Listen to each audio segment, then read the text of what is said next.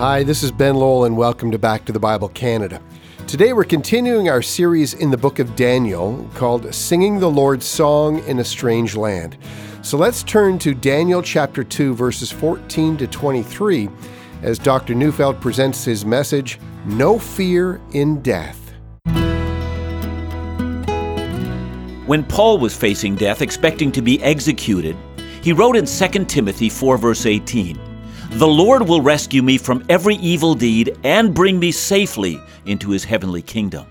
He had in mind not his temporal, but his ultimate eternal well being.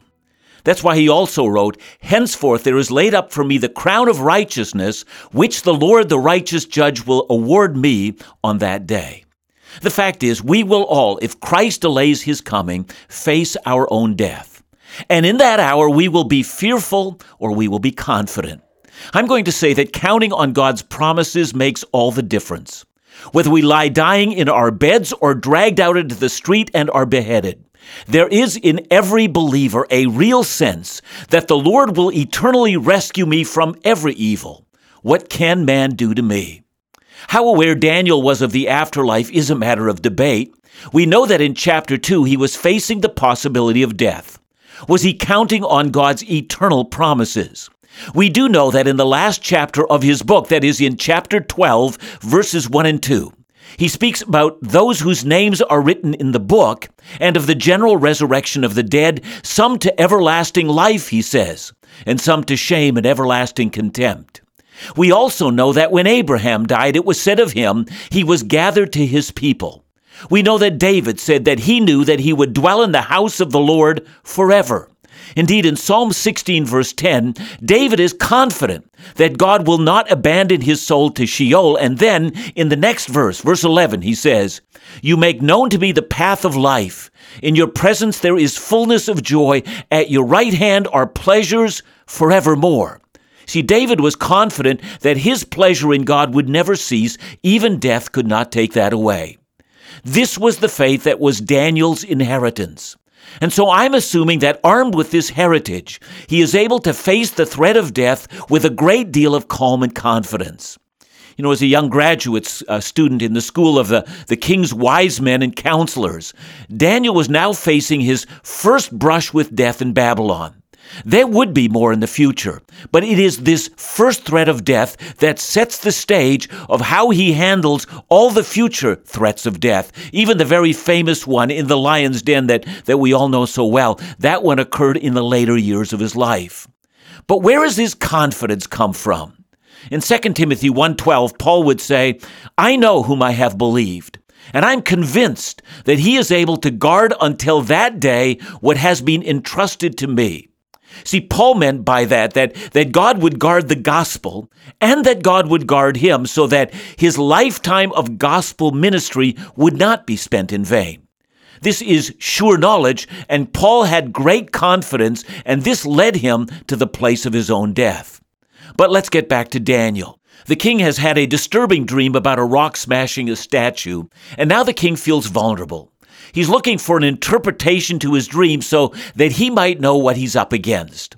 But because he suspects that his wise men will tell him only what he wants to hear and not what he needs to hear, and because he suspects that his wise men really are a sham, and also suspects that they're unable to interpret dreams at all, they only make things up. And so he demands that the wise men tell him both the content of what he dreamt and what the dream means. And only then can he be sure that they're telling him the truth. And so King Nebuchadnezzar of Babylon threatens all the wise men of Babylon with death. Death if you can't tell me what I've dreamt, and death if you can't tell me what the dream actually means. And of course, none of the wise men are able to do this thing. And since Daniel is a new graduate of that program, he faces death along with everyone else. The king's edict is for everyone.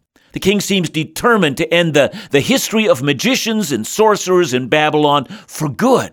And when we last left off, men were looking for Daniel and his three friends in order to kill them. And of course, they found him along with all the other wise men. Let's, let's pick up the text from that point on, and I'm reading Daniel chapter 2, verses 14 to 16. Then Daniel replied with prudence and discretion to Arioch, the captain of the king's guard, who had gone out to kill the wise men of Babylon. He declared to Arioch, the king's captain, Why is the decree of the king so urgent? Then Arioch made the matter known to Daniel, and Daniel went in and requested the king to appoint him a time that he might show the interpretation to the king. What is of some interest in this short paragraph is that the man Arioch has a title. He's called the captain of the king's guard. You know, other translations call him the commander of the king's guard. Yet some claim that his title can be translated as the chief of the butchers of the king. I mean, this man has a deadly role. If the king has enemies, this man is the contract killer for the king. He will have no hesitation murdering those who need killing. His presence must have inspired a great deal of fear and dread even among the king's counselors. It took but a nod from the king to Arioch, and you were a dead man. I think most people would have tried to stay out of this man's way. And Daniel's response is not panic. Rather, he answers, says our text, with prudence and discretion, or with a great deal of wisdom and tact. Rather than being frozen in fear, he has a steady hand and finds out the details. He immediately engages Arioch in conversation. I want you to notice that Daniel does at least four things. Now, first of all, I note that he must have fostered some kind of a positive relationship with Arioch in the past. I mean, he must have, because Arioch seems ready to engage Daniel, who's but a new grad. And even though Daniel would still be a fairly young man here, perhaps just around 18 years of age, through tact, he got an audience with the king, an audience that had been arranged by Arioch. I mean, did you notice how similar this is to way back in Daniel chapter 1 verse 8? There we read, But Daniel resolved that he would not defile himself with the king's food or with the wine that he drank. Therefore he asked the chief of the eunuchs to allow him not to defile himself. See, there's a pattern in Daniel. He identifies those who have authority over him, and rather than either ignore them or stay out of their way, or even rebel against them, he befriends them. He acknowledges their authority and works within the parameters that have been given to him. Given what we continue to learn about Daniel, I, I think the reason for that is that Daniel understands the sovereignty of God. He believes that whoever is over him has been put there by the hand of God who controls all things. See, I also notice that Daniel was never strident. He's respectful. He was a friend with a deadly man who did not worship or fear his God. He fostered relationships with unbelievers. I think that's one of the keys to his success. There's so much to learn from that dealing with government officials, dealing with employers, dealing with educators, professors in university. I mean, the list goes on and on. Wise Christians who want to make an impact for the gospel learn ways to find relationships with powerful people, fostering respect in a way that pays off in a moment of crisis. Secondly, I notice that unlike the magicians of Babylon, Daniel is forthright.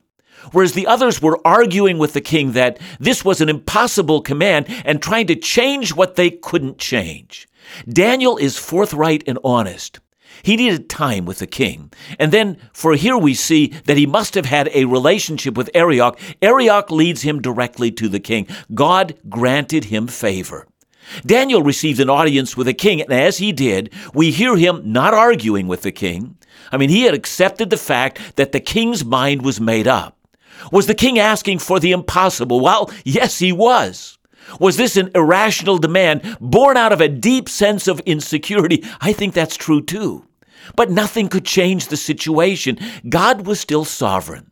So all Daniel does is request the king to appoint time for him. Daniel doesn't even tell the king how much time he needs. He simply leaves it to the king to appoint for him how much time he's going to get.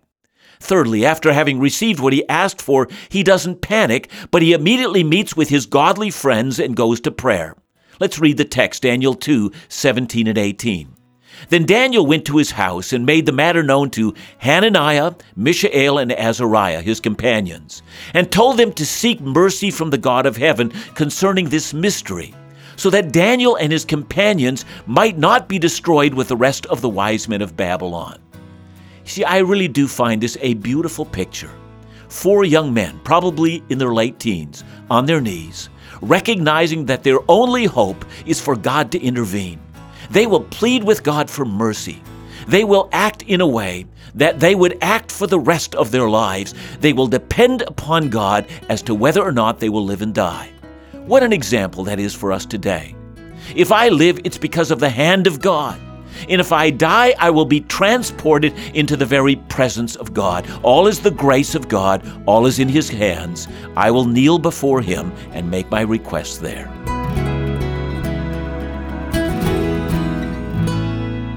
Our lives, whether we live or die, are in the hands of God. Our hope is in Him. We'll continue to study the book of Daniel in just a moment. You know, recently we received this note from a listener. They said, "Just want to say how much I'm enjoying these Q&A days. Dr. John's solid, engaging responses are excellent." Yep, we did an entire week of answering many of the questions we receive, and this listener, along with so many others, shared how much it meant to them. Responses like these remind us and encourage us that people right across the country are thirsting for effective, relevant Bible teaching. Well, this is the mission of Back to the Bible Canada, and your support makes this program possible. So please consider how you might offer a gift to support the ministry or even consider becoming a monthly partner. You can do either by calling us at 1 800 663 2425 or visiting us online at backtothebible.ca. Now let's go back to the Bible with Dr. John Neufeld.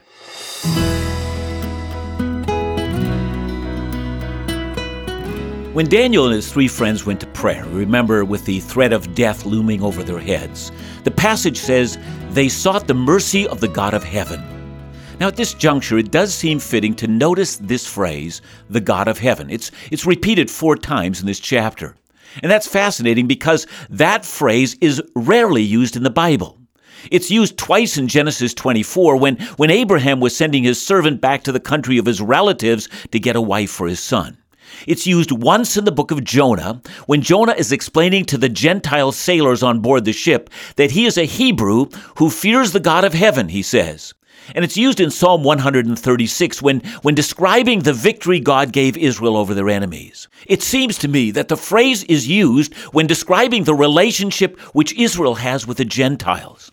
Now, in Daniel, Daniel uses the phrase four times, and after him, Ezra will use that same phrase eight times, and Nehemiah will use it another four times. See, what I'm saying is this that the phrase was rarely used in the Bible and then only dealing with the Gentiles. But after the Babylonian defeat of Jerusalem and in the latter part of the First Testament, the phrase the God of heaven is now frequently used. So, why is that? And what does the phrase mean? Now, one of the reasons for this title for God may have been to emphasize the fact that the God of Israel is also the God of heaven, meaning the entire creation. There's a confidence that the God of Abraham and Isaac and Jacob is also the God of Babylon. He doesn't just rule over the Hebrews or over the promised land, he rules the cosmos. And therefore, Daniel knows that he is as much in God's sovereign care than if he had been a young man serving under King Solomon in Jerusalem at the height of Israel's power and glory. Since he is the God of heaven, one is always in his immediate care. Let me put it in ways that will ring in our hearts. Whether we're on the battlefield or on our beds, our God is the God of heaven. Whether I'm 25 and in great health or 85 and my health is failing, my God is the God of heaven. Nothing has changed. Whether I just signed a business contract that will net millions of dollars or I've just lost my job, my God is the God of heaven. See, this phrase inspires the confidence that David had when, when he said, If I settle on the far side of the sea, even there your hand will guide me, your right hand will hold me fast. And so Daniel is visited by Arioch, the, the butcher of the king's enemies, and announces that Daniel is to be killed along with the other wise men of Egypt. So what has changed? The God of heaven always rules. Things are exactly as they should be. So let's review what we've noticed about Daniel. First, Daniel had fostered friendship with unbelievers, and that included Arioch. He was able to engage him in questions. Second, Daniel was straightforward and truthful in his speech with the king and gained time to answer the king's request. And third, Daniel knew the power of corporate prayer, and he and his three friends now bowed the knee before the God of heaven. Finally, fourthly, Daniel also knew that in praying, he pled with God for mercy. And that's what verse 18 says. It says, The four young men appealed to God for mercy. See, grace is getting what we do not deserve, and mercy is not getting what we do deserve. Look, I'm not saying that Daniel and his friends deserved death at the king's hand, but from the perspective of Nebuchadnezzar, well, they did. And Daniel did not go to Nebuchadnezzar for mercy, he went to God. See, all prayer is in one sense a call for mercy. If I begin a prayer with the words, Oh Lord, I don't deserve this, see, I'm not calling for mercy, but I'm calling for justice. See, mercy asks for that which it has no right to demand.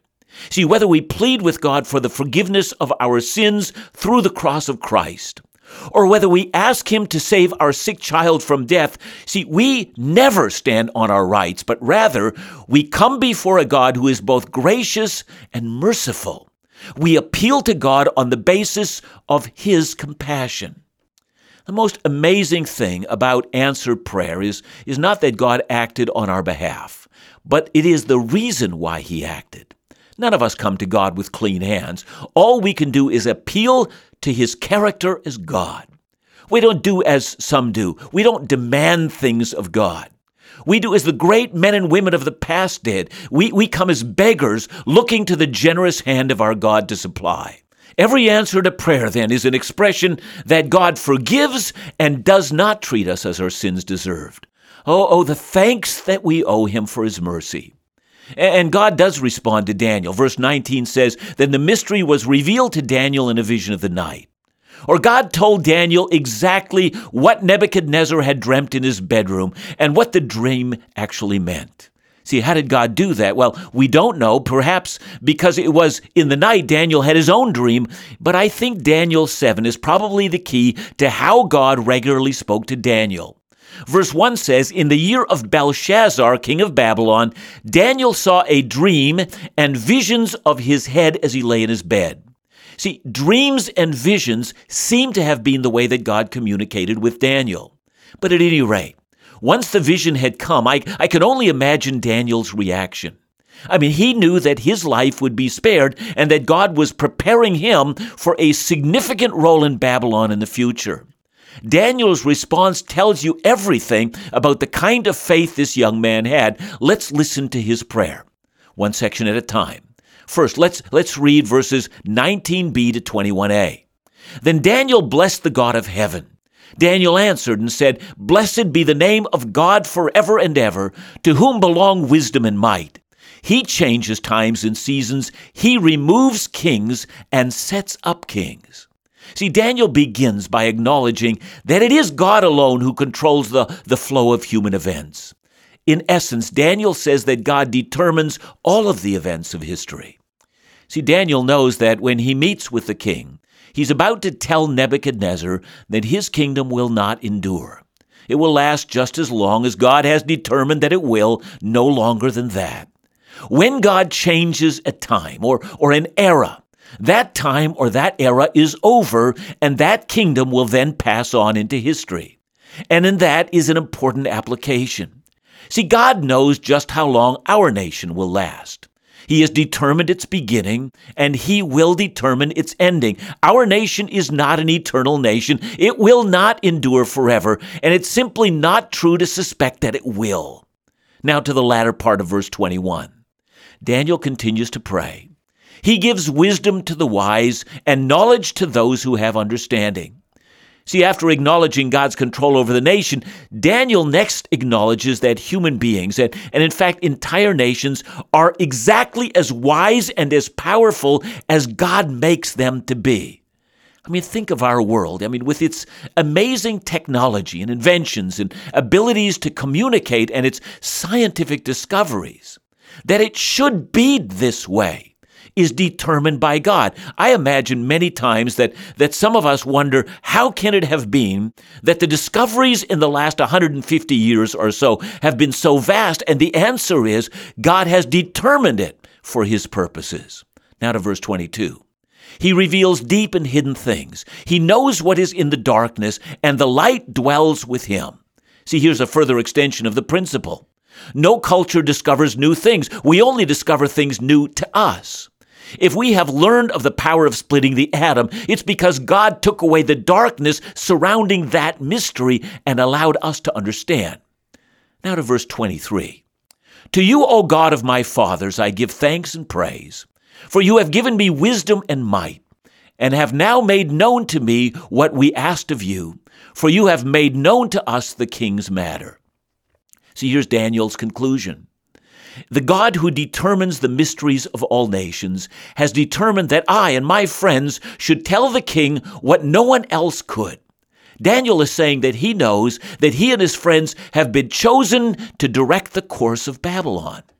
And it is this revelation that would give the three friends confidence when thrown into the burning furnace, and, and Daniel when he was thrown into the lion's den. They would live and die on God's timetable alone.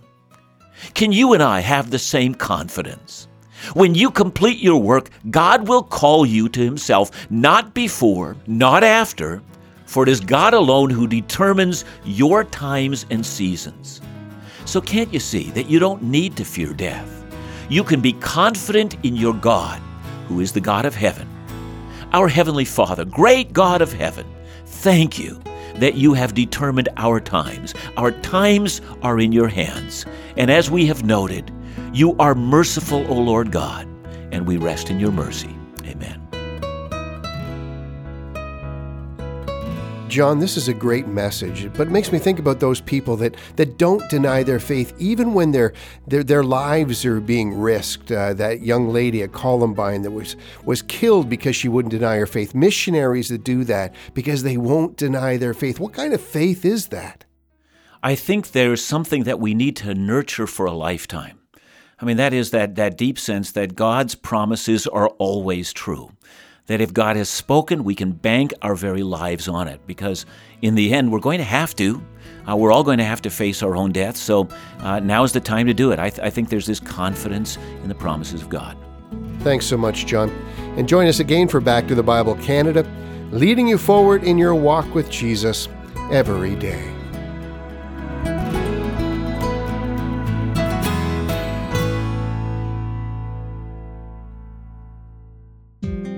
Here with me to conclude today's broadcast is Isaac Dagneau, team leader of Back to the Bible Canada's young adult ministry In Doubt. Now, I know many of our listeners would be familiar with In Doubt, but for those who don't, Isaac, why don't you give us a quick summary of the ministry? Yeah, definitely. Thanks, Ben. Uh, like you said, In Doubt is Back to the Bible Canada's young adult ministry. We have a weekly podcast that speaks into the relevant issues of life and faith that every young adult goes through things like identity, relationships, faith, and so on bringing in a biblical foundation. We also have written resources like biblical articles, testimonies, and videos all on our site. I also have the privilege to visit churches, young adult groups, and conferences to speak about Bible engagement and other relevant topics.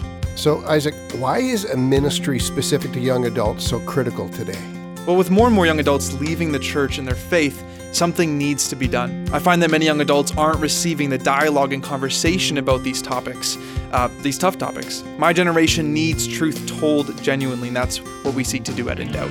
Okay, so where can people find out more about In Doubt and how they might be able to support us with a gift? Everything can be found on our new site at indoubt.ca. All our podcasts, articles, and videos are all there. And there's also a donate button there as well. Thanks so much, Isaac. Yeah, thank you, Ben. And remember, you can find out more about In Doubt by visiting indoubt.ca or by calling us at 1 800 663 2425. Thanks so much for joining us today on Back to the Bible Canada.